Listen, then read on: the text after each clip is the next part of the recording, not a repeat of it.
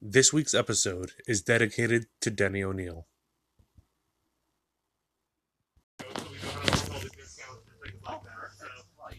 Hey, DC fans, uh, it's Gary from Burton's Comics. Um, Keep going, Bobby's in the background. Getting the recording. I just want to let you know that uh, Burton's Comics is open and ready to serve you in Hamilton, Ontario, uh, down 725 Barton Street East.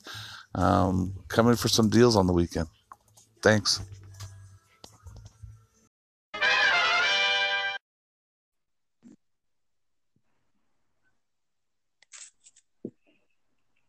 Go. Oh, hey, it's me. Yeah, that's me. I'm being given the signal. Gathered together from the lengthy distances of Ontario are the most powerful forces of commentary ever assembled. Demise, able to climb individual stairs with a single bound, only to become frightful three steps in and call the Coast Guard for assistance. The little one, the ability to judge your pink, favorite Pink Floyd songs with pinpoint accuracy. And of course, the two-time, two-time commentator of the year himself, he who looks upon the moon only for every other variation of the cosmos to explode in Klowny J. And how are you today, my friend? I am quite excellent, sir. And how are you? Oh, I can't complain. You know, I thought I'd just, uh, you know, develop a little bit of a char- characteristic setup. I'm super excited about the review we got for right now. Is not only did I go through the premise of the movie, I reread the comic over again as well. Like, actually went over it even a couple times just to double check on a couple of things. And um, I'm just, uh, it just got me overall super excited for even like a lot of uh, the newer like pulls that I've gotten. I mean, I went a little nuts on it. I've gotten like a good stack of them this time around, and I'm still looking forward to getting even more books. Um, that's pretty much the highlight of things right now, aside from you know the usual, um, you know, being considerate, staying safe and healthy. Um, it works, you know. Perfect. And little one, how are you this evening? I'm alright. Just all right. Yeah. All right, there, there we go. Uh, a woman of few words on the pod, as we all know. Marvelous. So let's jump into some news. Um, of course, the comics world was hit hard this week uh, with the loss of one Denny O'Neil. Denny set um, like a huge milestone in regards to character development, storytelling, uh, and uh, just overall imagination uh, as he brought new promise and new life to such um, such mainstream figures as you know like Batman, Superman, Green Arrow, uh, Green Lantern as well, especially, and uh, it's just brought us a whole new uh, format of perspective, much like Chris Claremont did with the X Men. But uh, of course, he's pretty much like a the DC guy for that. Um, but he's a distilled hearts, and uh, he will be missed by many, and it's very unfortunate that he's no longer with us at this time. So. Whenever you can, if you happen to be floating around a bookstore, uh, a website where you can buy graphic novels, you know, uh, pick up some stories with his involvement in them. You know, really relive that gold and silver age of comic books. You know, uh, just to really get the celebration of his life in there. Yeah, some of the work, uh, if people want to look up uh, some great stories, great characters by him, uh, he was responsible for most of the run, if not all of it, on the Green Arrow, Green Lantern team up book, the Oliver Queen, Hal Jordan stories that really, you know, solidified a lot of what we know of both characters now with their political ideals, the dichotomy between the two characters.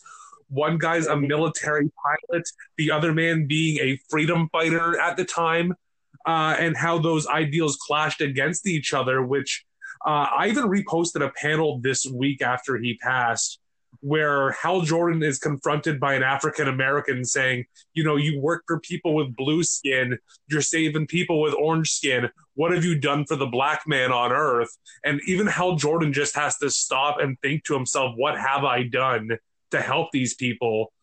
Uh, from there, of course, Denny O'Neil also created John Stewart. Which Uh, the Green Lantern is also black, yeah. Yeah, which has been absolutely nothing short of, um, you know, overall great, like just miraculous work for future storytelling and character development. Not only is he a black man, but he's also um, like a Marine, a huge army fella, um, also being one of the members of the Green Lantern Corps, and also a very reputable face among the Justice League, the Justice League of America, and just anywhere you can find a DC superhero, really, uh, especially in uh, the Bruce Timm and Paul Dini Justice League cartoons, stretching into Unlimited as well. Very hard hitting presence there. I really enjoyed him. Yeah, the run of John Stewart on Justice League Unlimited uh, for a lot of people is the defining Green Lantern. Uh, for them, you know, John Stewart is their Green Lantern, and that's because they fell in love with the comics and the character through that cartoon. Uh, other people he created, uh, Bronze Tiger was one of his creations. Hank Hall was his. Uh, Ra's al Ghul was one of his.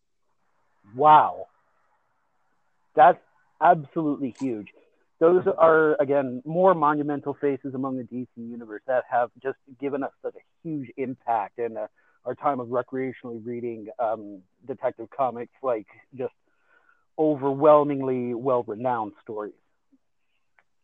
Oh, if you want some fun, uh, Denny O'Neil, uh, he did a great run on the question as well that I highly suggest to anybody who wants to look into that character, look up the O'Neil run. Uh, he does a great job with the question. Absolutely. Uh, if you're gonna if you're gonna be talking about like the best question comics, like by all means enjoy Renee Montoya all you like, but she's not going to you know stand to the image that was given to us uh, when the question was Victor uh, Victor Sage. I'm pretty sure his name was. That's right. yeah. So besides that, have uh, have you caught up on Stargirl? Oh man, have I ever caught up on Stargirl? It just yes. keeps, like it just keeps getting so much better. You know, I thought that okay, I saw Grundy. Unless I see him again, I don't know how much farther this is going to go for me. And then all of a sudden, Cobra. Fucking Not just that. Cobra. Let's let's talk that Hall of Justice scene and all those Easter eggs and what it could mean. Uh, you and I speculating for the future. Well, uh, for one, seeing the actual lantern in the recent episode was uh, just uh, a hard hitter for me. and the fact that they uh, are acknowledging Alan Scott as the Green Lantern for this is going to be just great for the series. Uh, I can only imagine that they're going to want somebody else to don on the ring, um, you know, for future seasons or even this season. I couldn't really care because it's just off to such a great start. And I have not been as much of a fan of Luke Wilson since uh, Ridiculous Six came out. That like uh, strange uh, cowboy comedy on uh, Netflix that um, I think it was Happy Madison uh, made up. Yeah, uh, right now we are in the midst of rewatching that 70s show, and we just finished the arc where Donna finished dating uh, Casey Kelso, who is also played by Luke Wilson. We kept calling him and, Stripesy. Yeah, the entire time we're calling him Stripesy because, you know, he's playing a young guy in the 70s, which kind of fits up with the time stream. That's fantastic he's talking about fixing up his car and shit. And I'm like, see, see, it all works out. It's all canon to me now. Well, that's absolutely fantastic. After he couldn't fit in with Topher Grace, he went and became a sidekick. If that are if, if those aren't life goals, excuse me, um, I just cannot fathom what would be. Now, they did say in an interview that the Green Lantern from uh, Stargirl will lead to a story arc somewhere down the line. So expect that to be played up. But I want to know if you caught the uh, the double Easter egg for Johnny Thunder going on. Uh, for both Jakeem and That's what I wanted to talk to you about.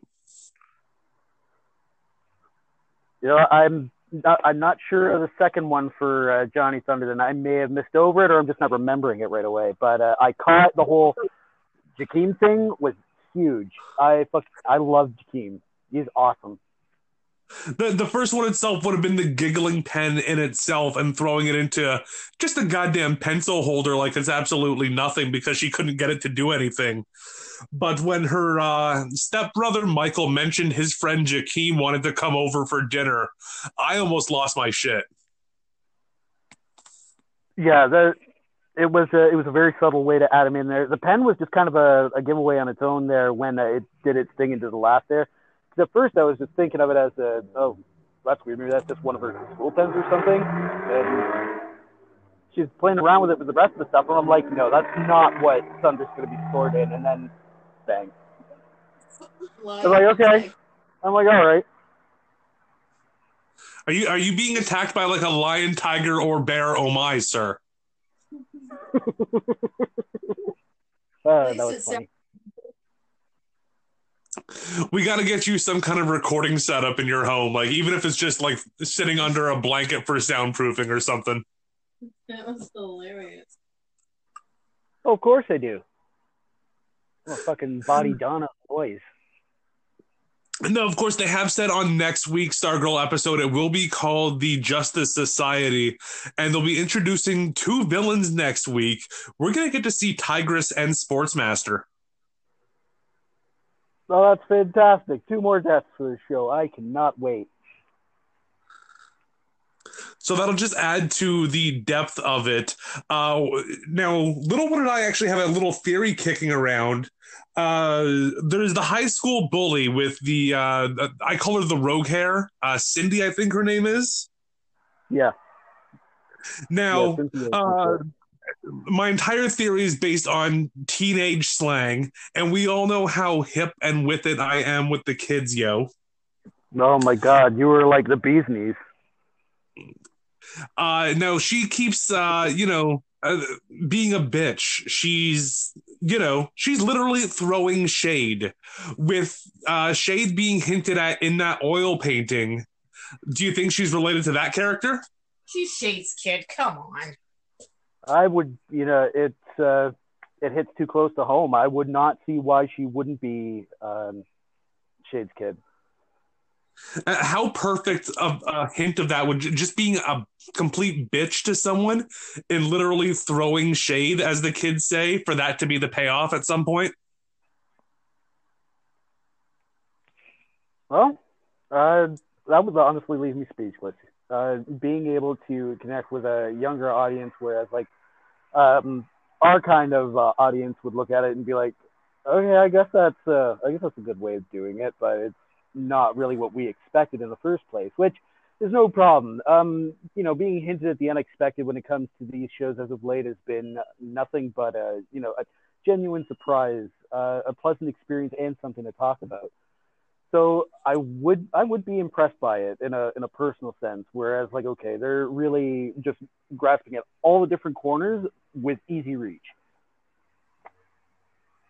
Indeed, and and then uh, the last point to that that I make is she's hanging out with the son of Brainwave, so she's already partnering up with Brainwave Junior in the high school. All you need to do is throw a hey, I've known this kid since kindergarten kind of shit, and you're gravy. I, I thought it was kind of heavy that they killed off uh, Wizard Junior there right away. Oh man, like that. I stopped everything I was doing, and I'm like, what the? This habanero Riverdale bullshit is this? Holy crap!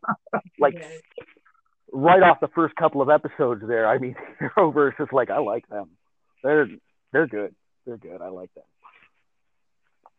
So let's shift focus just a little bit. Uh, in movie news, they have said that uh, the Flash movie, we should be expecting some news on that sooner rather than later. Uh, of course, we've seen a lot of changes on that. They actually had to re up the rights for it recently. Oh well, it's very convenient that you know Barry Allen, the fastest man alive, slowest development process. Hooray! Very good, sir. Um, besides, I don't think there's much else in movie news. Of course, Wonder Woman 84 got pushed back yet again uh, because of uh, COVID. Uh, besides that, I just want to. Sorry, I just want to give a special shout out to uh, famed Power Ranger villain Goldar for being hired on as the stunt double for when she does the armor scene. I mean, you get Rita Repulsa on the phone, and then bang, you got giant Wonder Woman fights. You could easily move Jack Gance in there, no problem. Yo, when that trailer first dropped and they showed her in that armor, I didn't even think that it was the like the Themysciran Wonder armor. My first thought is, why the hell is she dressed like a Thanagarian? I really felt the Thanagarian familiarity in the helmet there. Like, uh, I understand that you know just kind of like the golden eagle aspect of red, white, and blue, the power of a strong feminism of that era, really setting the tone.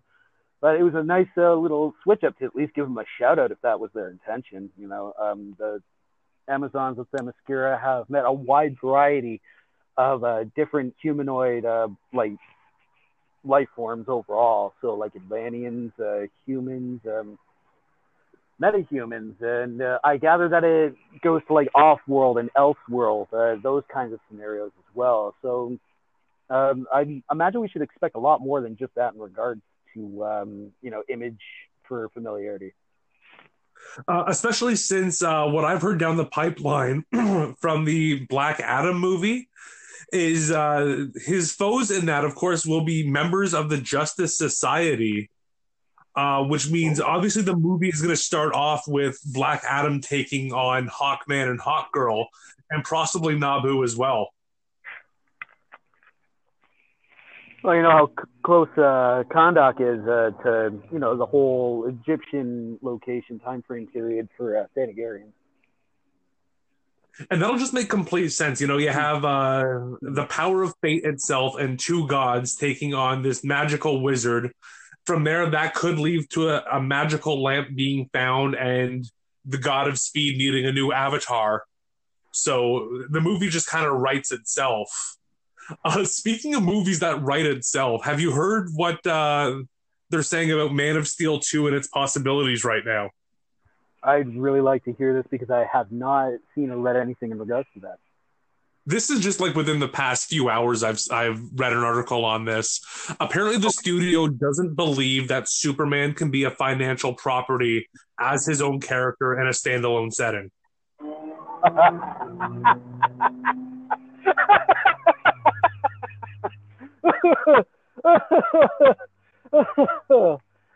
oh, I do want to add on though.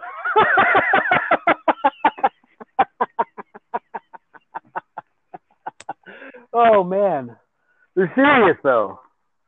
I, I really am, uh, especially with all the buildup they've had from the first Man of Steel movie until uh, this pre Shazam world that we live in. And I just want to say again, Shazam is completely underrated. I fucking love that movie. There should be no reason why anybody wouldn't want to love that movie. It is, uh, even if there are differences to the comics, recent renditions, Golden Age, uh, Silver Age, whatever you want to look at, you have to see it as like a fun family film that draws fans into uh, newer, more obscure heroes in regards to the name of the Justice League. I would certainly like to see Zachary Levi one day either, you know, kick the shit out of Steppenwolf or Darkseid, but I don't know how far they'll go with that, but it would just be a nice sight to see. But first, I would like to be introduced to him in the cinematic universe. So having that film, as fun as it was, how close it actually was to the 52 rendition of uh, Billy Batson's development in the DC universe, uh, it's stupid good. Like if you haven't seen it, like seriously, go see it, uh, or sit down in front of your computer, download it, buy it, whatever the case is, and just sit at home watch it. Great movie. For sure. Uh, and some of the Easter eggs and things that they snuck in, like fucking Mr. Mind appears in the post credit scene, for fuck's sake. How fucking cool is that? Like, So, uh, is there anything else, movie or TV wise, that we want to address before we jump into the fun stuff here?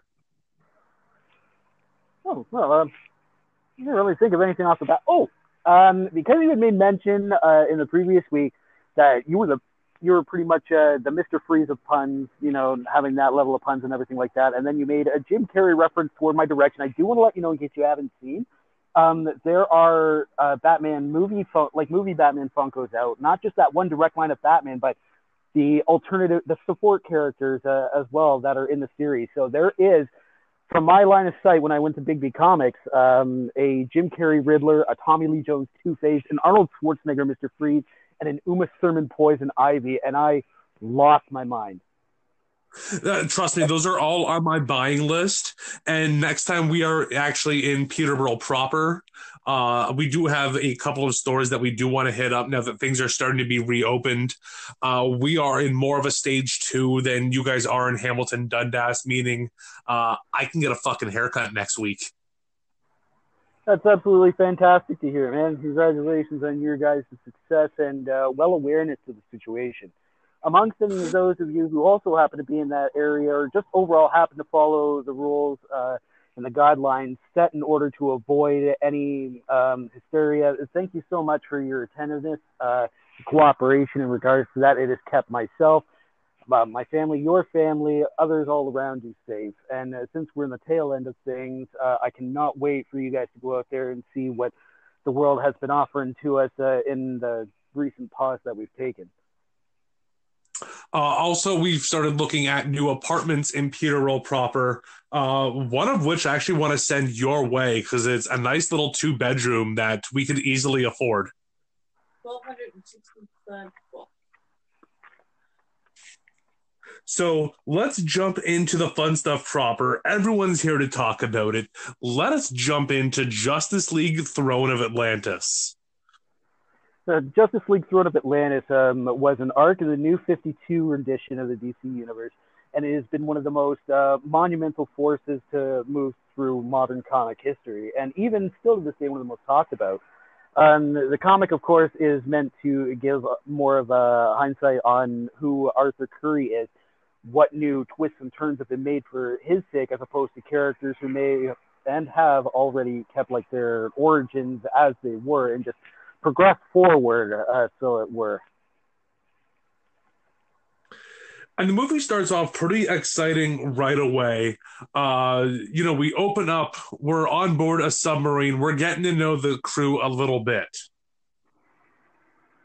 Yeah, you know, just um, boosting around, following signals, and uh, you know, they just happen to get into some leisurely conversation about uh, one of the one of the guys on the sub just happens to be scoping out a picture of his son, you know, the couple of action figures in hand, just overall missing his family. And they make a crack about, you know, his dad can't compete with the likes of Superman and good times had by all sort of. Uh, no, now, sir, sir. Did, did the same thing bug you about this picture of the kid with the heroes that bugged me? How the hell did they get action figures so goddamn fast? Not that, because I do believe in mass marketing, and it has been about three films. Uh, this is our third film into the series after Flashpoint Paradox. So there has been about six months to almost a year's worth of time since mass production could get those out. The thing that fucking bugged me about that photo is the cyborg action figure had brown arms, meaning he was based off the Teen Titans cyborg from the 1980s. And this wasn't a mistake because later on, when it's floating in the water, it's the exact same style. I want you to go back and take a look at that on the film. They have the completely wrong cyborg as the action figure, as that version never existed in this universe. Oh, I was totally fine with the image of it. I mean, I thought it was a nice little callback that they did for it. But uh, given that it's not his like active look, um, yeah, it is a little bit like you know, it seems a little bootleggy. So this sub officer who works for the military can't even afford the brand name action figures for his kid. You make like thousands of dollars, man. Like there cannot be that many massage parlors on the way from this lake to that pool. Well, you know what Michael Jordan once said, and that's fuck them kids. So Oh man, I also said water. No, Well for done. moving on, there's actually something fun that was said by one of the officers. I'm not the only one that took a note on this. Uh, Little one wrote this down as well. And uh, what was the exact quote there? Not all heroes wear capes. Oh, like, well, they should really look around in the DC universe because in their case, um, yeah, Well, it's true though. Not all heroes wear capes. The only two cape wearers in the Justice League are Shazam and Superman. Batman. What about firefighters and the uh, first responders? They're all heroes, but they don't wear capes. Well, unless they do, in which case they're looked at weird at their jobs. true enough. Don't worry, sir. How many fingers am I holding up? 17. Another one saved. yeah, that really doesn't sell all that well. Yeah, I'd stick to just like the uniform coats. Well, from that, uh, you know, the much quoted line, we do see a rendition of what I'll call an iconic attack scene in Aquaman lore, as the same scene takes place in different variations in print, cartoon, and live action.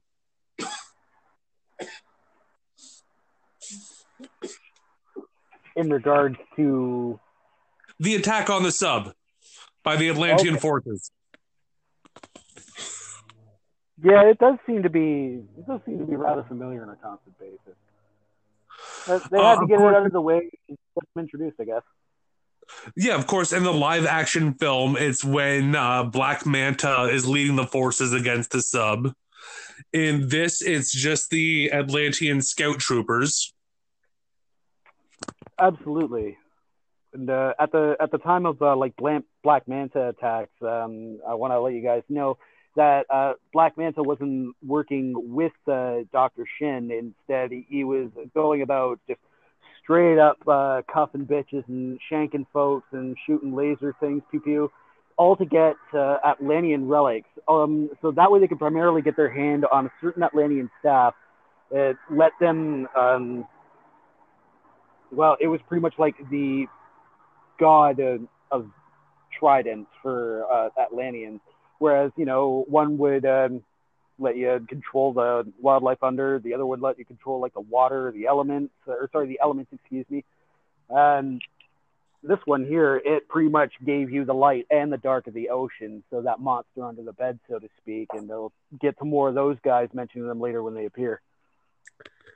Now, after the sub is attacked by these forces, uh, we do cut to Star Labs, which we do see start going an underhaul, uh, almost a cosmetic facelift on the building as it's being finished.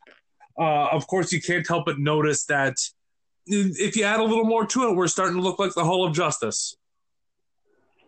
Absolutely. And uh, we're then introduced to uh, the Justice League's new liaison in uh, Steve Trevor, who is speaking with somebody over the phone, uh, I'm guessing somebody media based, uh, in regards to the name of the team and that they had actually changed it from the Super 7 to the Justice League. And uh, when they tested the name, they claimed that it sold better, but uh, nobody seemed to tell the guy who's making the engravements above the door already, as it would read Super 7. Yeah, Steve Trevor is definitely looking a little disheveled from the last time we saw him in Justice League War. Obviously, the girl he likes has moved on to somebody else. He's been put in charge of this new project. And once again, I can't help but think that this new pissed off Steve Trevor would have been a perfect setup for a Justice League of America film where the US government Yeah. sanctioned Justice League. Yes, because in the book of Throne of Atlantis, uh, it's not actually a Justice League story; it is an Aquaman story. Um, but in the book, though, however, at the end of the story, um, they go through that and uh, they have Waller and Trevor talking about, you know, sanctioning a new team, and lo and behold, that should have given birth to Justice League of America. Even if it was like, um, you know, you could do like a quick uh, ten episode series sort of thing based off of the universe there kind of like uh, they did with the Agents of Shield for the Marvel for the Marvel movies. It would have been just nice to have them in something more than that brief mention there. Make it like the bonus 15 minute films like last week's Nightwing versus Robin. Oh my god! And the movie can just be about them trying to recruit Green Arrow for it. Like Green Arrow wants on the main Justice League and everything like that. He keeps trying, and then all of a sudden, closer to the end of it, when things have that bright, happy ending, it's just uh, either Trevor or uh, Waller coming up to him and saying, "Hey, fuck these guys, come join our club." Yo, Green Arrow is someone that we're never introduced to in this universe. Neither is someone like Black Canary. Like, what the hell? You could have even done an event Justice League, the marriage of Black Canary and Green Arrow without introducing them, and just introduce them there. I would have been happy because I already know who they are. And it just would have been a nice little filler hint in the in the movie. I would have really enjoyed it. Now, speaking of things that they uh, start to set up but never pay off on, uh, we're seen inside of Victor Stone's dream where he's still a full flesh and blood human until he's confronted by his AI, or as we know him as Grid, showing that Grid does have its own thoughts, its own personality. However, this is something that this film is never addressed again. Uh, no, not a, not at least as like a stop developmental thing there. Just as it goes along, there's brief mention made of it. Uh, there's brief nods to it as well, being utilized as a as a full system, uh, not just you know um, a robot that hooks up to the Wi-Fi kind of deal. Um, from there, uh, he's telling him that it's time to wake up, and um, he doesn't want to. He doesn't want to leave this dream sequence. I believe he's with um, Dr. Charles or Sarah, as he calls her and they're having the time of their life. And Grid's just like, no, man, you have to come back. We got to do superhero stuff. And he's like, no, man, I don't want to. I want to stay in here with the boobies. And he's all like, come on, dude. And that was it. He woke up. Uh, from there, we do a quick cut looking over uh, perhaps Greece as we are introduced to what I think is actually the perfect pairing of a couple, and that is Wonder Woman and Superman. Yeah, it's a question that's been asked. Um, you know, it's one of those tales as old as time things, and we finally get it in the New 52's rendition of uh, both Superman and Wonder Woman, still as we find as adults trying to get used to the world around. And Superman, of course, has more experience in regards to uh, well-renowned society and pop culture, whereas Wonder Woman's been living on an island her whole life. And they, they're uh, interactions really help them blend into the environment up until uh oh third and fourth wheel come in to just kind of ruin everything. Not before Lois shows up to do the same thing. So like a third, fourth, and fifth wheel. And from there, we are then introduced to one Arthur Curry. Uh, before we talk about him, uh, should we take a quick break? We're at the half hour mark and we'll uh, put the Sunset Crypt commercial in here. Absolutely. Uh, right after that, we'll get to the whole introduction of the Flash and Green Lantern, uh, all the other guys coming together, and going over to meet Arthur himself. Stay tuned.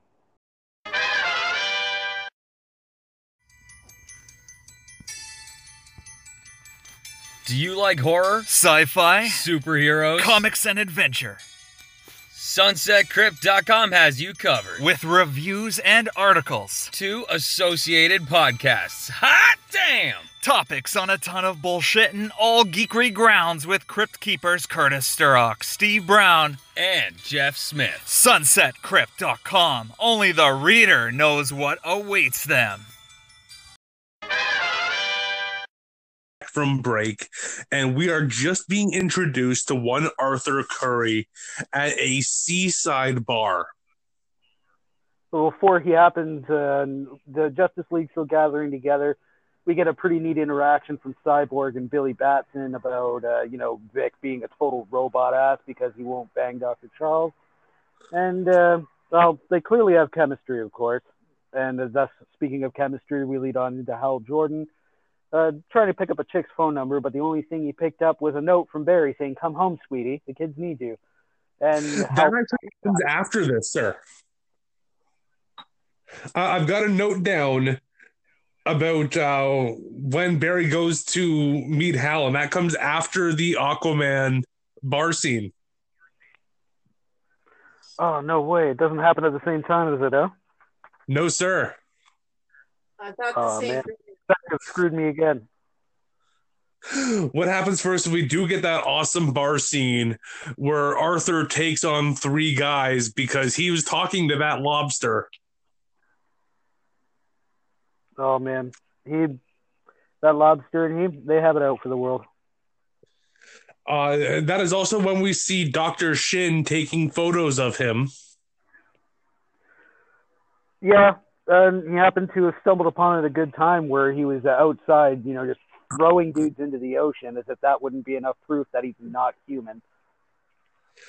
Uh, and then we get a surefire solidification that this is not our super friends Arthur, as he straight up murders a motherfucker by dropping the point of his elbow into the base of this guy's skull with an elbow drop on the docks.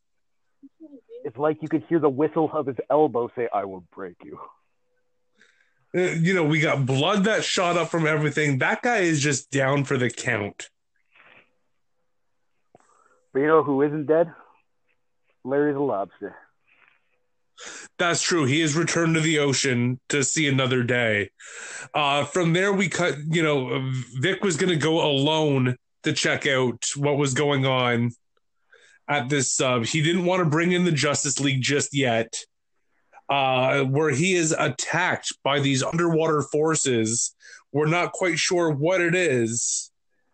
Before we cut back to a hungover Arthur returning to his lighthouse. Uh, I thought this was actually great because it actually let us care a little bit about Arthur Curry as it dwelled into his humanity and his loss of his father. Yeah, it was just pretty huge stuff. From there, we get the Justice League starting to assemble as Vic has now called them in. Uh, Shazam's ha- happy to be there because he gets to skip class.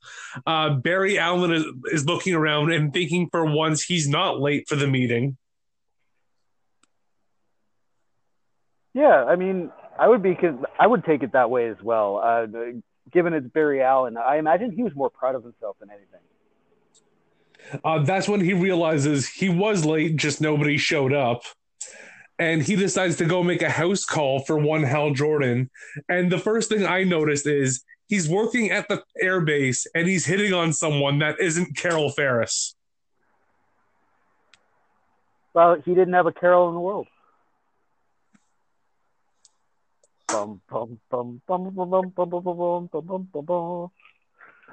From there, Flash saying that you're needed back at the headquarters, and Hal Jordan responds with the great line Wait, we have a headquarters? Oh yeah. Not before, of course, uh, him promising to disembowel him. I remember that now because I, I, would, I timed it wrong, but now I know the moment when Hal got the "Come Home, Sweetie" note. Uh, from there, we uh, cut to a date with one Diana Prince and one Clark Kent. Uh, there was a great Easter egg in the background of this. I'm not the only one that saw her. Wonder Girl. As one Cassie Sandsmark can be seen sitting behind them in a Shazam t-shirt. Marking the fuck out. Well then, I'll, I'll have to take a closer look at it. I just saw her as a generic environment, so I didn't stop to take a good look at it. So I'll go back and watch this. You know, uh, you guys also go back and uh, if you happen to enjoy the movie, go back and watch it again. If you haven't seen it, go back and watch it anyway, and just let us know what you think. Is it Cassie? Is it generic environment? Uh, Want to hear your take? More than likely, I'm wrong because they like to hide subtle shit in there, and that's their, you know, here's your Teen Titans movie you didn't get before Apokolips War. That is the exact same character model as uh, she is on Young Justice. Man, I like how they do that with a lot of the characters' looks and just personas. It blends very well, and it really connects me to both. Uh, from there, you know, they do. Uh, Lois Lane did interrupt that date beforehand, before the Justice League did. Uh, but we do uh, cut to the table. They're all looking around, and lo and behold, the bats no showed. Well, of course not. He's a part timer, remember? And Hal's having none of it. Yeah, Hal Jordan is having none of it. No, because his date had to be spoiled. He got like totally cock blocked there. Uh, from there, we do get one of my uh, great moments that I like in these movies. Uh, normally, I complain about them, but when they're done with the villains, it's done right. We are introduced to the Scarecrow gang. Who are the Scarecrow gang and who is the Scarecrow? Who the fuck cares? You'll never hear of them again. Which is really unfair because, again, it's one of those scenarios where we also should have gotten a heavy Green Lantern tale before Apokolips War. Not just that though, we do get more of the fre- of the frenemy chemistry between Hal Jordan and, and Batman. I'm really digging what they're doing with that because they're really uh, putting back at the whole clashing of personalities. Now, what I like is the fact that they used the Scarecrow gang uh, in purpose because, uh, yeah, it's in purpose. Okay, I was trying to figure it out. Uh, in purpose of the scenario, Okay, that makes sense. Right. uh, because exactly what does the Scarecrow deal in, and that's fear. What is the Green Lantern's biggest enemy, and that is Sinestro, who, of course, is fueled by fear. I thought it was wood. No, and- and that is Alan Scott, not Hal Jordan. Make up your mind, Geoff Johns. Yeah, I really did enjoy that little bit of an Easter egg for just the Green Lantern mythos. Is Hal Jordan is out there fighting fear, even in its different forms. That's a good. That's a good synopsis there. Oh, look, look at that! They're, they're throwing shit in there that's even going over your head.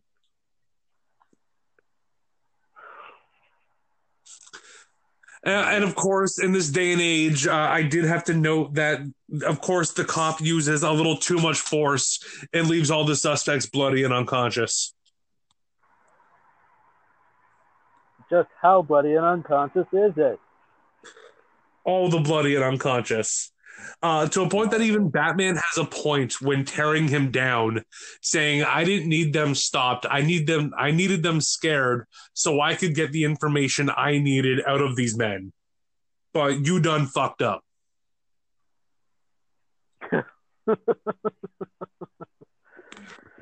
Oh, well, at any rate, he just kind of hops back in the bat plane. And he does this whole "Bye, Felicia" thing where he's all about next time you want to help, just don't even bother.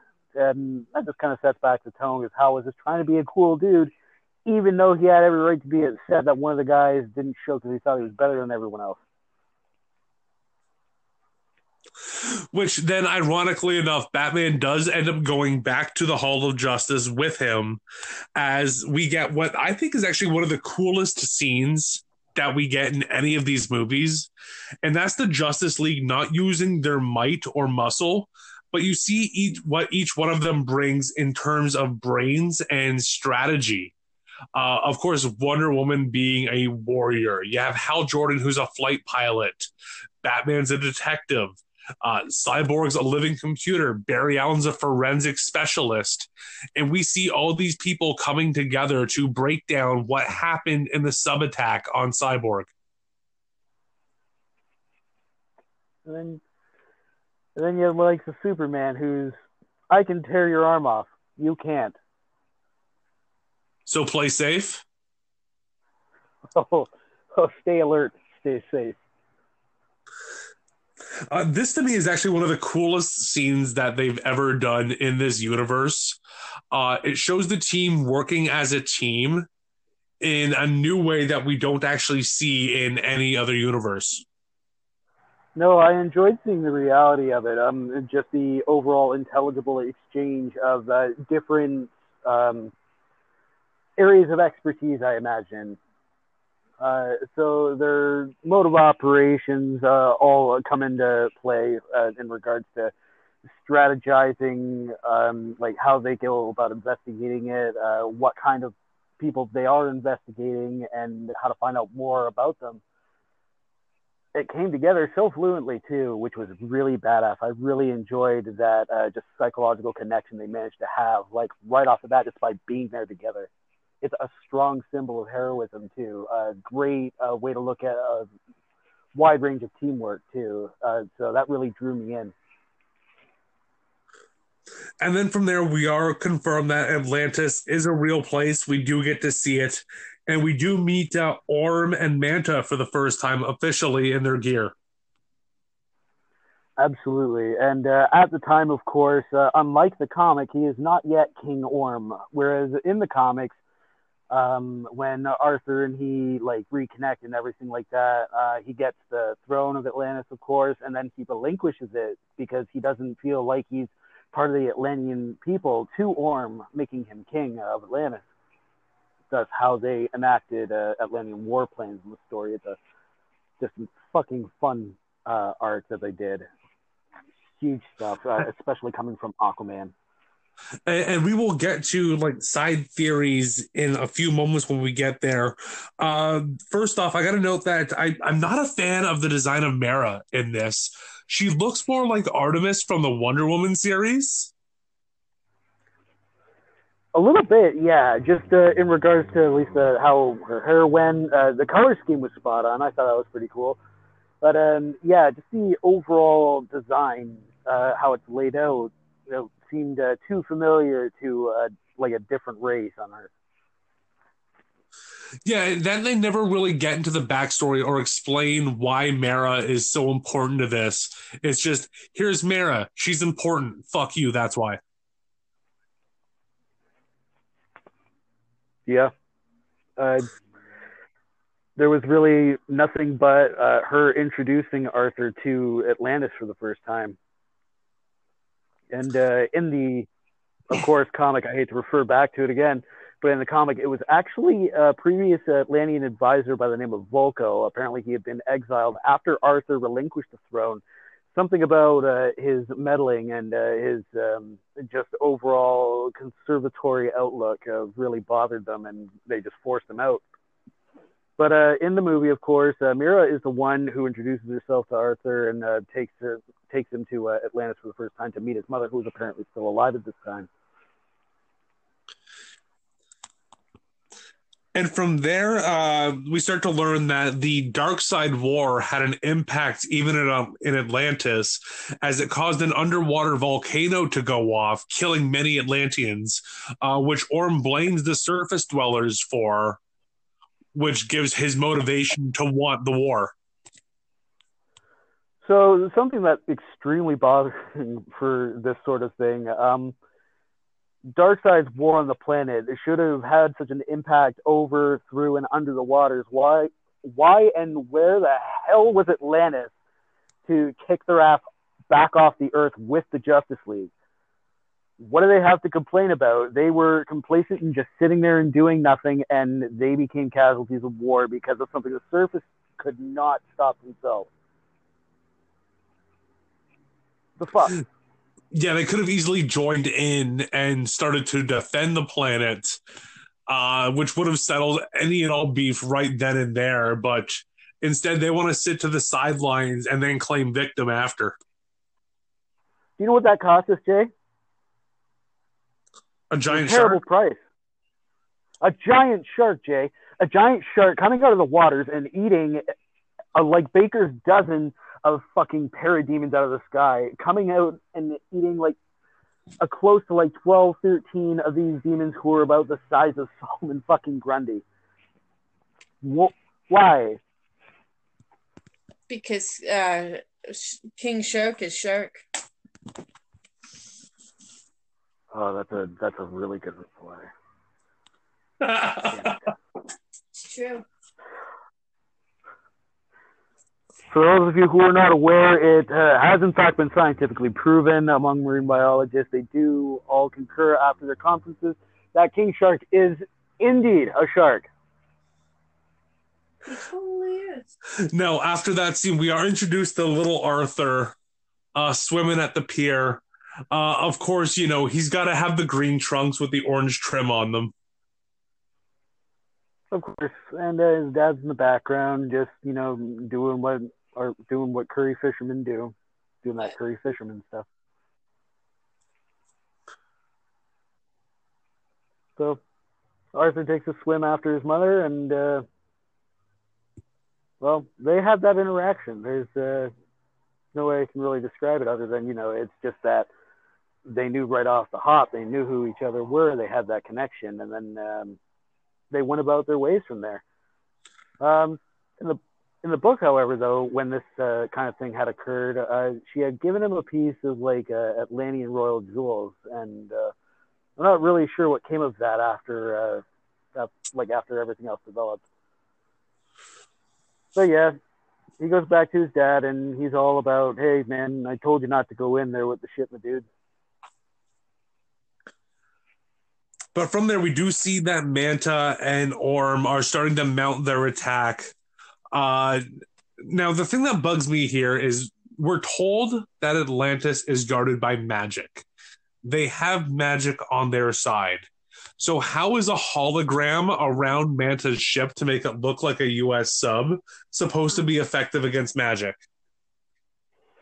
it's apparently supposed to be some kind of barrier, a, a force field to repel man's world from them. But if missiles can be just dropped through it, or even if they weren't impenetrable, there would surely be notice of no surface damage, and um, you know, of course, crashing into something that clearly isn't there is going to give it away.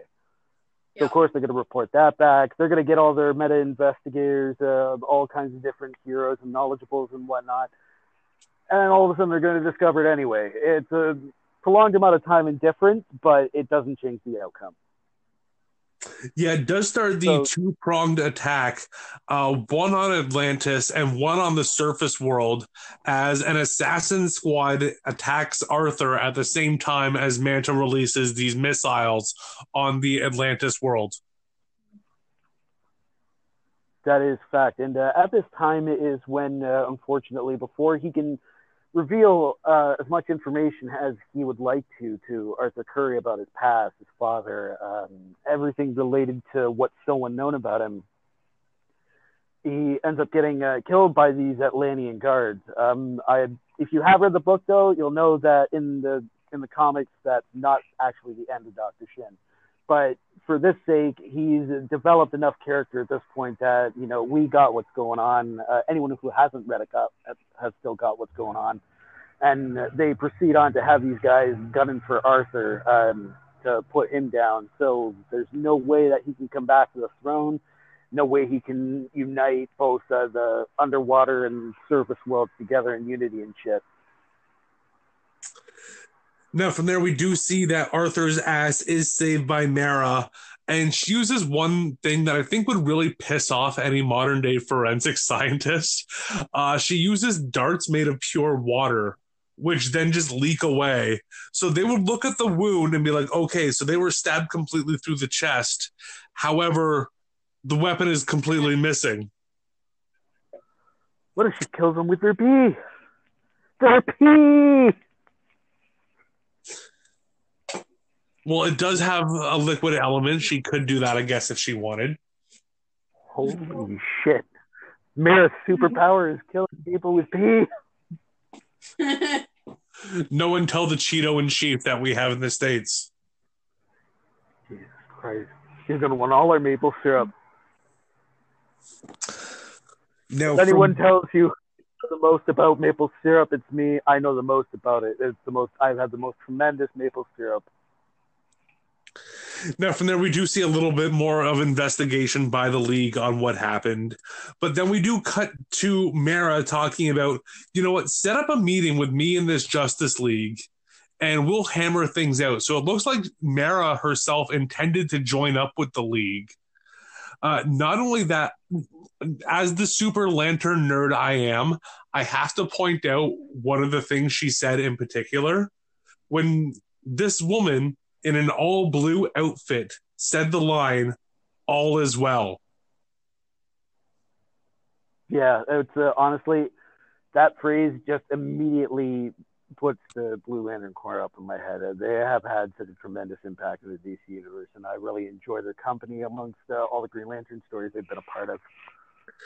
Now, without any fact behind this whatsoever, uh, I believe that, you know, Mara can last for, live for many, many, many years.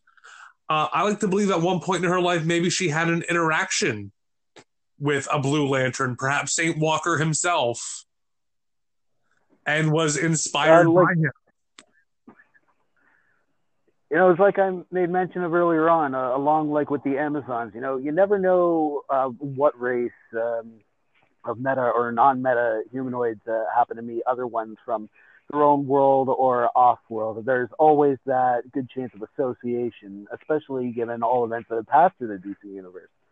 So, of course, uh, any of the Lantern Corps could have passed through and um, you know met met Atlantis there could still be yellow rings at this time flying to Earth trying to find Jonathan Crane.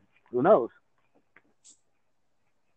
But we never see Jonathan Crane again, so we don't have to worry about that. Thanks, guys. From there, we do get a little bit more of a history on Arthur as Mara explains everything to him. Uh, they are jumped by that same wet work squad, as well as members of the Breach. where I thought it was kind of funny that one tried to bite off Arthur's hand. Yeah, that was uh, just absolutely hilarious.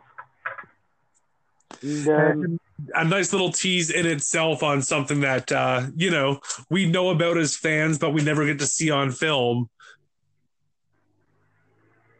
oh my god, the fight in the comic between uh, the Atlantean guard, the breach, uh, the trench, even uh, is just uh, an absolute gore fest, and it's so action packed. Both ends of that fight, uh, both comic and movie, um, have been nothing but phenomenal for what they could give us image wise for it. It was a lot of fun to read and watch. From there, uh, we are given a quick uh, rundown on who the Breach are by Mara, which I do appreciate because they do play a part in the rest of this movie. It's not just who are the Breach, who the fuck cares. Yeah. Uh, the Justice League do come in to save their ass as well. Uh, what I liked is the uh, Clark Arthur dynamic, where Clark Kent could actually relate his story to Arthur on being a man who's lost his world and would give anything to fight for it. And here's Arthur being given that exact chance. Given also as a man who's probably gone through all kinds of variation of an identity crisis as you know who is he meant to be who is he now who was he supposed to be uh, all different um, stretches of the mind will confuse him and arthur's going through this. So having uh, be uh, so easily relatable to it will really ease the tension for that for him. And it would explain you know just that kind of uh, relativity to each and every one of them that he was able to act and move and operate so swiftly as he did. I thought he just completely jumped into things all fine. You know, if I were just some random dude who found out his skin was unbreakable, you know, that could have been the extent of it. And I would have still been scared as shit. Be like, oh no, man, fish people with fish rays. I'm not having any of that shit. And I could have died there. But no, Arthur decided to press on, and you know all that relatability starting to come to him has uh, really affected his performance not only as a hero, but as a king and overall as a person as well. So it's uh, done nothing but wonders uh, in regards to uh, his development in this movie.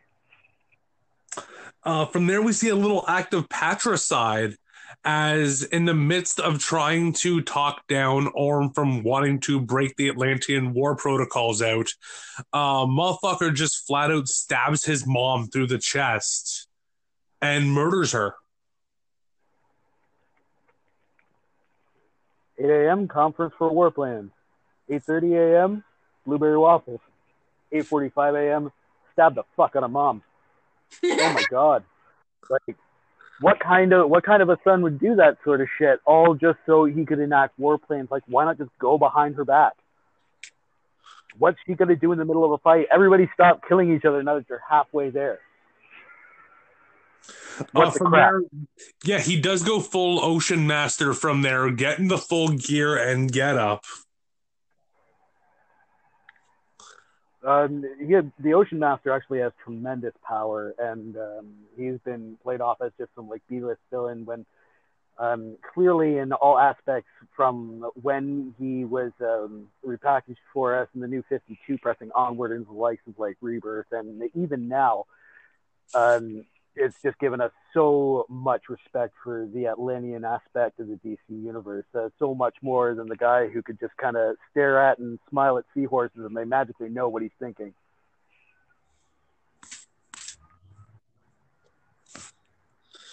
Huge stuff.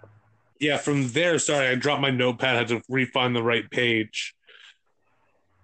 Um, gravity! Yeah, you know, uh, the thing in between him going full Ocean Master and him killing his mom is uh, we see that the Justice League does start to go underwater, a select team. Uh, there's Right. something that bugged me here, and that Superman is talking underwater. He still needs air to breathe.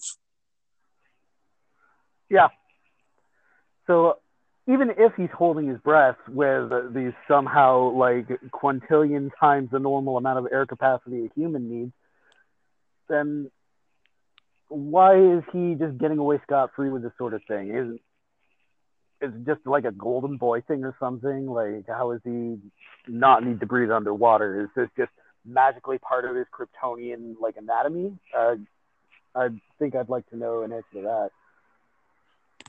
That and how his sound waves are traveling under the water. Uh, we know Green Lantern's got his aura around him. That helps. Aquaman can be down there naturally. Uh, so just the inclusion of Superman on this team, uh, I I don't know. That didn't sit right with me on it. Uh, however, we do see that Superman is weak to mech, as Ocean Master is able to use the Trident and take him down with ease. Yeah, uh, Clark wasn't kidding when he said he hates magic. He really hates magic. Uh, they're then put into little pods and fed to my fi- my favorite kind of rum, and that is of course the Kraken. Yes. Uh, they send him down to one gargantuan individual creature that they managed to uh, miraculously fight their way out of. Now, if they had held off on the introduction of uh, the trench creatures from uh, the movie and uh, put them in this various scenario, which is one of the relics they were looking for, was one to control the trench, um, they would have had that a mass amount of darkness. Like all that darkness isn't the depth, isn't any leagues of volume below the sea. It's all the trench, all these amassing, like just evil shithead creatures underneath the sea. And it, it was just a mass of them. If you've read the comic, it's uh, the number of them is uh, just indescribable. Um, but in the movie, yeah, we're given like one just monstrous creature. Uh, it really helps to develop uh, the teamwork, um, both underwater, above land, just uh, overall uh, cooperation with uh, each with each other in the situ- situation. Pardon me. Wow. Now, speaking of Kraken, we're of course going to take a quick sunset crypt break. Uh, I'm going to have a quick drink, and we'll be right back on the air. Do you want your ad here? Contact at KlownyJ or Mize1987 and DM them, letting them know you want to advertise on the DC Creature Features. All right, and we are back. And of course, like that ad break said, if you want to advertise with us, just hit us up on Twitter.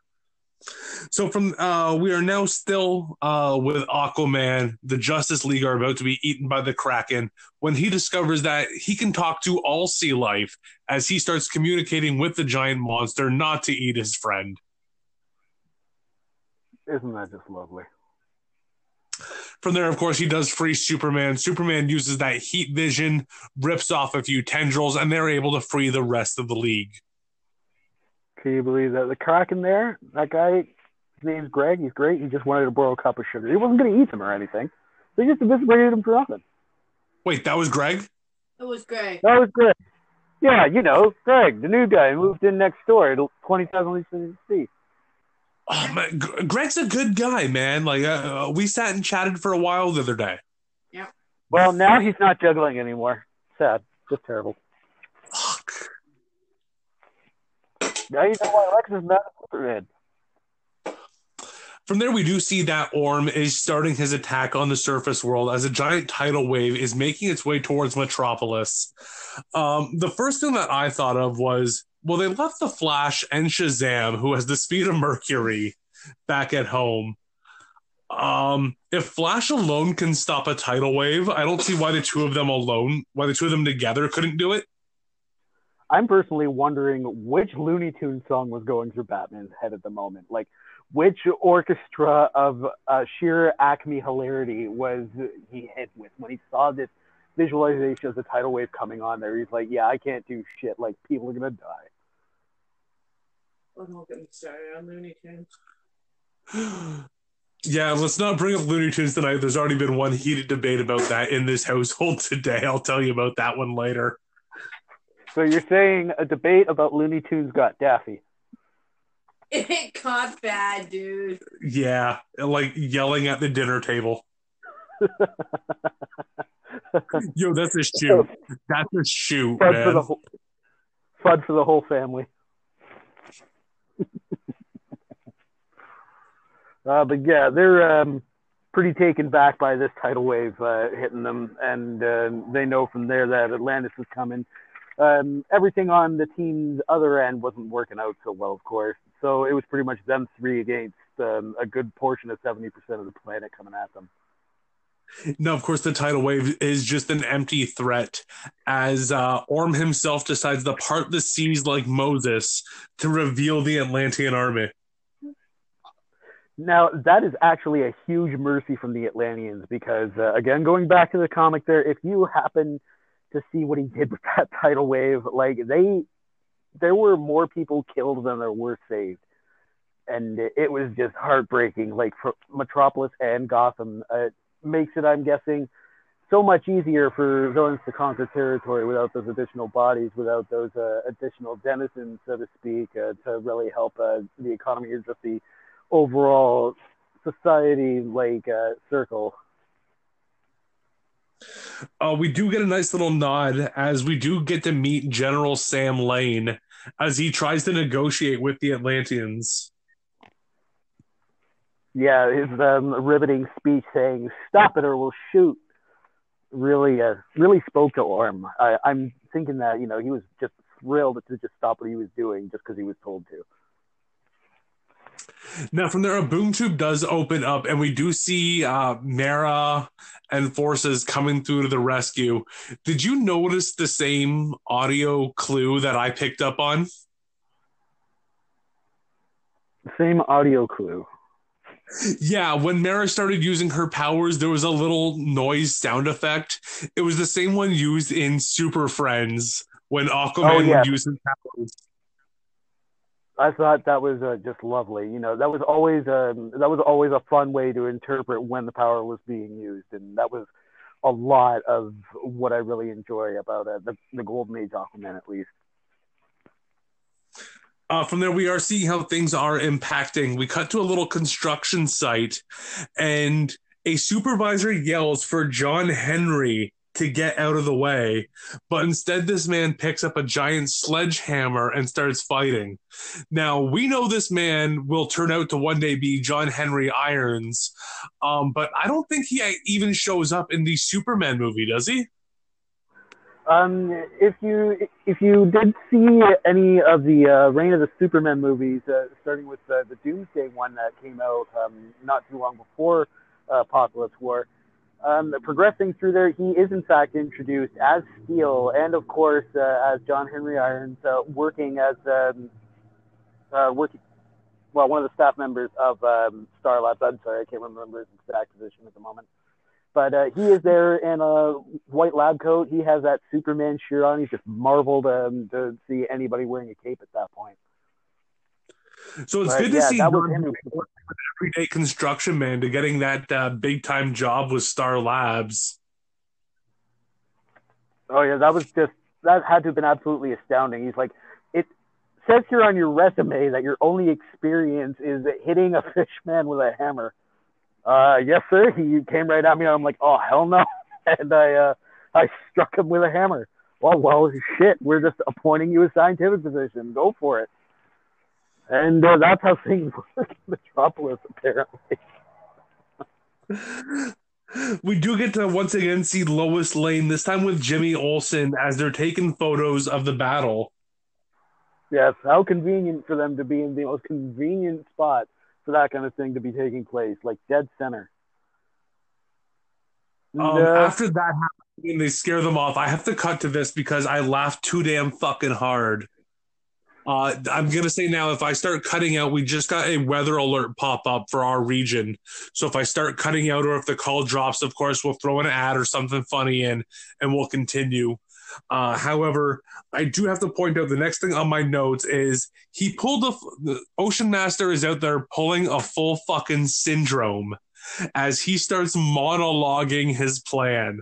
I laughed my ass off as a big Incredibles fan because the fact that he started monologuing, and then, sir, you you probably had yourself a, a, a mini happy time with your squealing face as we got a giant fucking shark.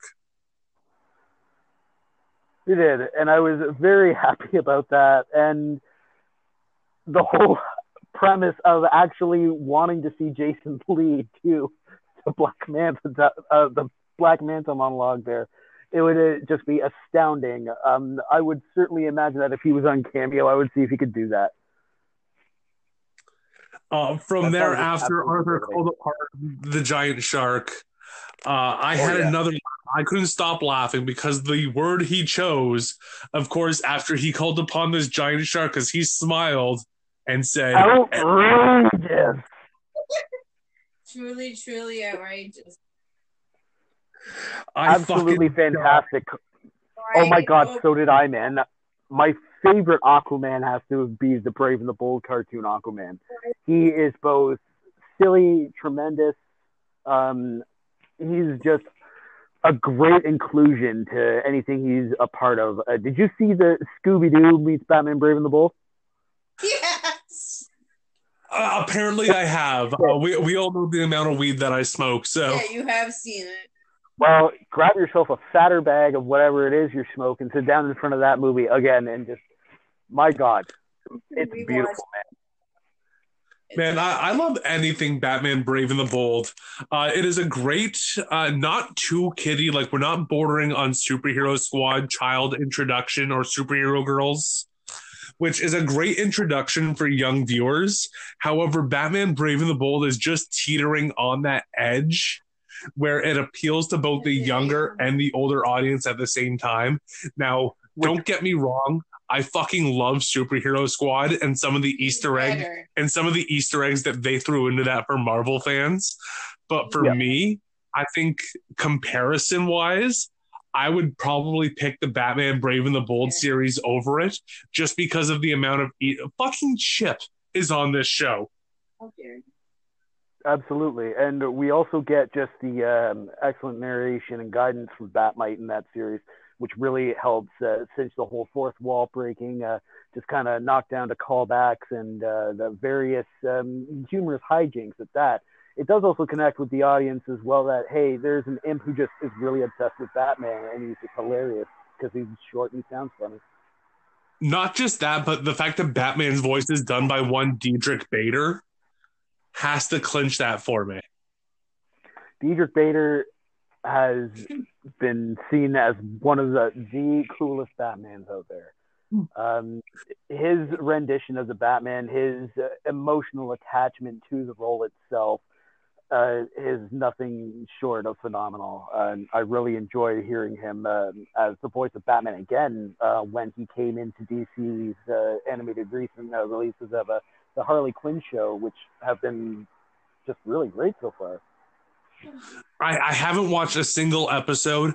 I've only seen a few. I've only seen a few jokes here and there on Twitter. It's really hit or miss for me. I'm not a fan of the voice actress. I don't think she does the role justification. She doesn't even attempt to do the Brooklyn accent. Uh, She so does. She does. I will give it. I will give it this. She does make those attempts, but only, only as you know, Mr. J's Harley Quinn. Aside from that, she just has like a normal thing going on. She's trying to break away from that whole being related to the Joker thing and doing her own bit there, which she makes a great ensemble with a bunch of like various obscure characters you wouldn't expect her to connect with, and there is a lot of attachment to actual like uh, either cinematic, animated cinematic, or alternative comic uh, comic book based references, recent stories, uh, older tales, and just hilarious callbacks. And you get a lot of these in this series, um, including Diedrich Bader's performance as Batman. Um, whoever thought that this was a great idea just really hit the really hit the head on the nail there. now the only thing that could actually put Diedrich Bader's performance over even more so for me as Batman is if they were to do a say Red Queen Alice or Mad Hatter episode that at one point Batman looks at the camera and says, "Ooh, what a lovely tea party." That's so fair. I was, I was, letting- I was letting my joy, and you made me laugh, and it, and it put the fire out. I don't want to do it again.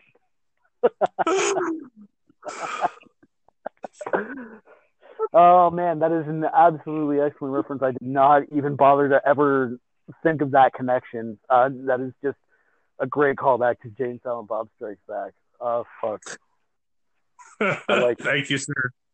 this is good. I like it. Uh, from there, we do get to see Orm fighting Shazam, and we see whose magic is actually stronger as Orm is able to call down the magical lightning, revealing Shazam's secret to the League, showing that he is just a 10 year old Billy Batson. He's always been a 10 year old Billy. Have To the to. league He before didn't have to say the word. None of them had to say the word. Orm just said No no. one even said Shazam to bring that down. That is a great point. Yeah, with that kind of wielded power, how much experience Orm had, regardless of what they put them in, I will never judge his capability to take down an entire team of superpowered heroes against himself alone at that point. What a performance. Uh, from there, we do see that little secret trying to be kept as Cyborg is the first one on the scene to help him out. Uh, however, Wonder Woman is second, so you do know that the League now knows his secret. Yeah. Which um, really comes into effect a bit later on in the fight when they need it to. Uh, from there, we call back to that cool 3D holographic forensic scene as Batman points out to Cyborg after reviving him Hey, you witnessed Orm confess to the killing of his mother, which means it's in your database. Why not just play it for the army? that was a stroke of absolute luck for Batman actually being able to tase Victor back into um, operations enough for him to be able to do that. Like if he hadn't thought of doing that or something so simple would have worked, then you know it would have been all lost, and they probably would have actually lost to Ocean Master, which would have really been unfortunate for them. But thus leading into a Flashpoint world where they don't have to blow up existence in order for Atlantis to rule the world. And because, you know, Victor was the one to get that great big blow at the end to the army, uh, we do have a great callback to Justice League War as Shazam starts chanting, Victory, Victory. Yeah, um, I thought that was pretty cool that they that they kept that going in the movie. Um, aside from Shazam not being in the comic rendition of the team at that point in time, another person who wasn't there. Speaking of uh, Cyborg's uh, personal callbacks, uh, Sarah wasn't in the comic once. She was off doing another assignment of some sort. You know, she got Jane fostered for this one.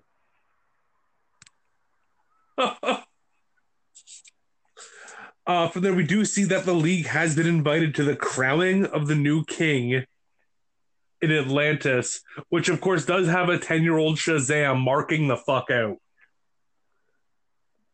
Also, as well, um, from a ten-year-old aspect of hilarity, crowning is also a meaning for poo. Got that turtle head poking out, do you, sir? Well, easy there. He's a turtle head, not turtle man. He's Butch Alvo.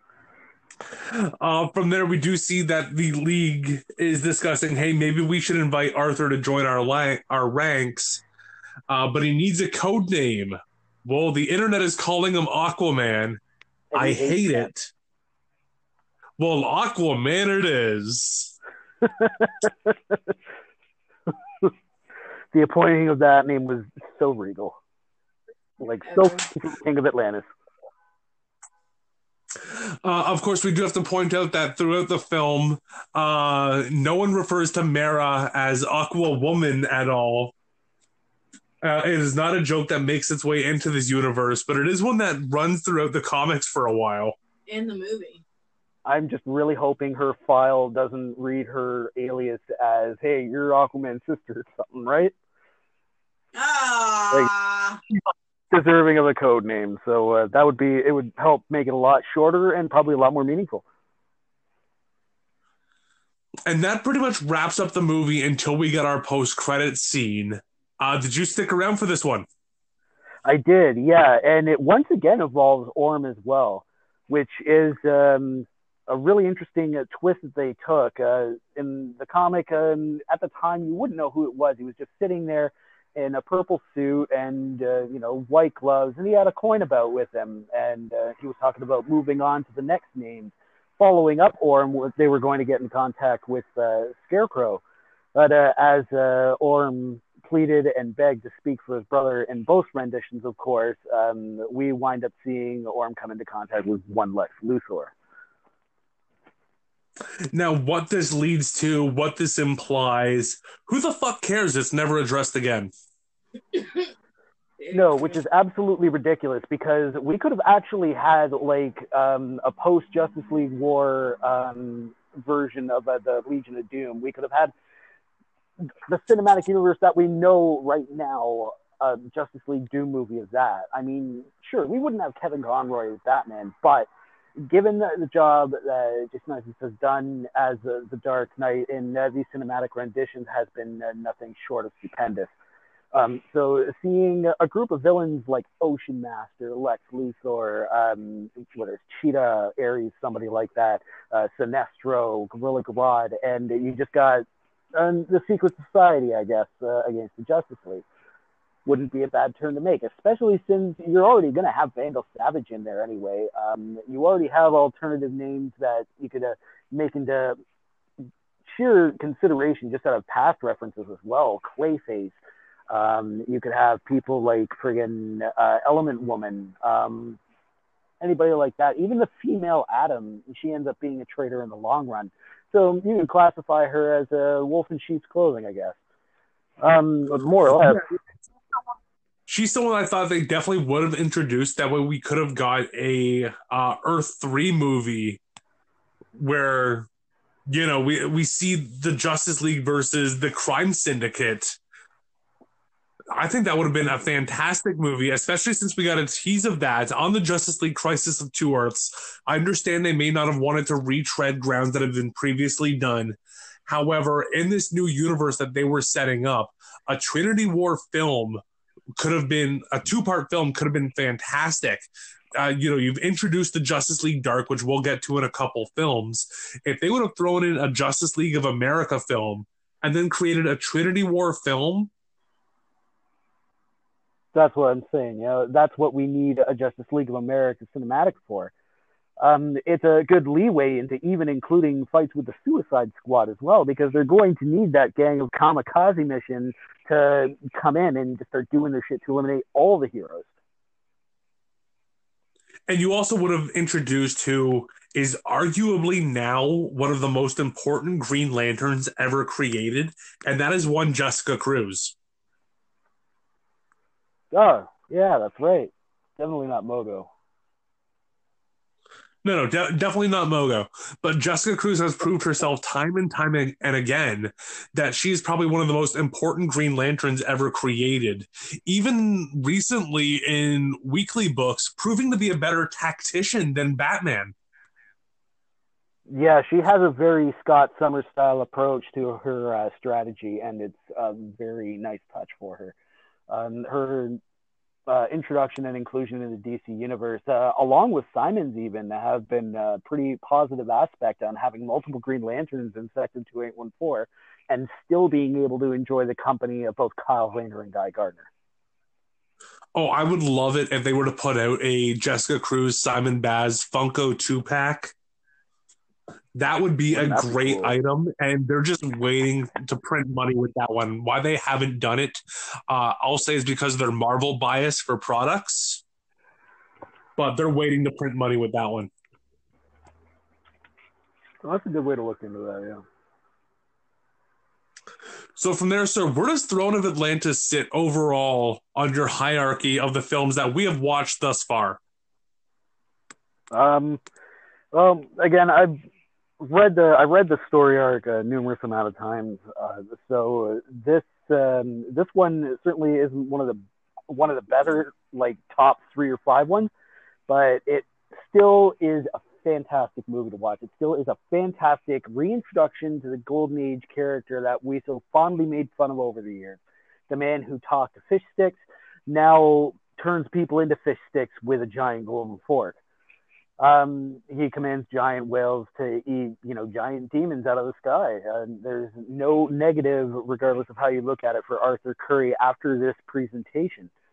Uh, so it is a, definitely a, a well-spoken one of um, in regards to just character familiarity and um, rebooted information, more or less.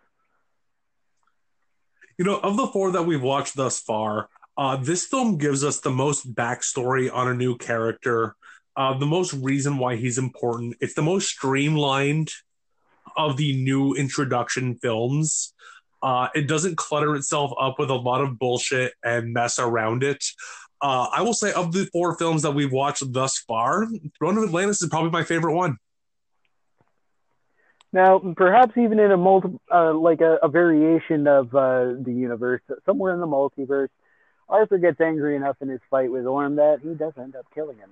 Arthur would then be amongst his blood relatives the only left uh, living child, but with both parents dead, this would make him an orphan, unable to know what to do or where to go, and certainly not taking control of the throne of uh, Atlantis. But even so, even if he had to for any sake just out of bloodline, he would then be able to be adopted by Bruce Wayne.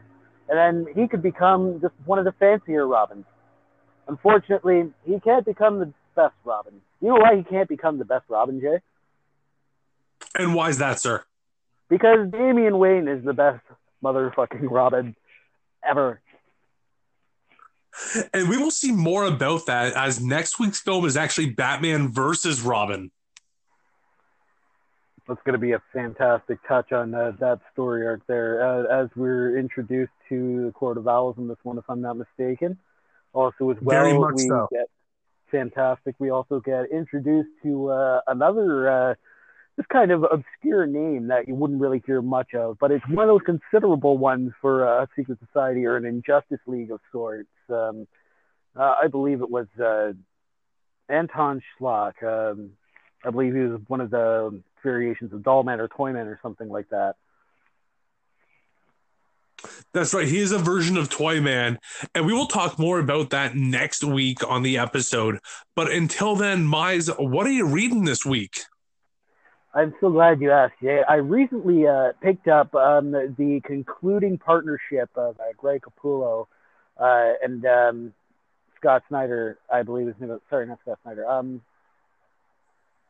the uh, writer, the writer that he's with, uh, Greg Snyder, I believe it is. Greg uh, Capullo. Greg Capullo, yeah. Um, well, Capullo and Snyder, they have those names. Well, their concluding story is uh, the last knight on Earth, which is uh, its own uh, very surreal reality of what happens when everybody chooses doom over justice. And calls to reason for insanity, control, and uh, just overall um, uh, destruction, really. Uh, aside from that, I recently delved into uh, the newer, later rebirth um, chapters of uh, the Red Hood. He's no longer Red Hood in the Outlaws; it's just Red Hood Outlaw. He's got a pretty new look. The whole uh, it kind he kind of looks like the Arkham Asylum games version of Anarchy. aside huh. from that, yeah, it's uh, it's kind of a weird aspect, but it's um, more urban, more relatable. And uh, we happen to learn as well that just before that, in or sorry, during this time, uh, in, in, the chapters of Heroes in Crisis, uh, unfortunately, we lose Roy Harper. He was an outstanding uh, friend, outstanding sidekick, but he had been delivered the news to by Bruce Wayne himself uh, letting him know that Roy Harper was killed in the rehab institution that he w- that he gone back to on the recommendation of Waylon Jones because of uh, Roy was falling off the wagon again and it wasn't going too well and he wanted control of it. So everything stretches from there. He looks to complete their mission onward. Also, as well, um, I picked up Flash War, and uh, the next couple of chapters after that, I'm going to be reading into it. I, I picked up a good chunk of books this time around. Um, I'm not sure what these Flash stories are going to entail, but I can't wait to see what the newer wave of uh, DC stuff's coming along there.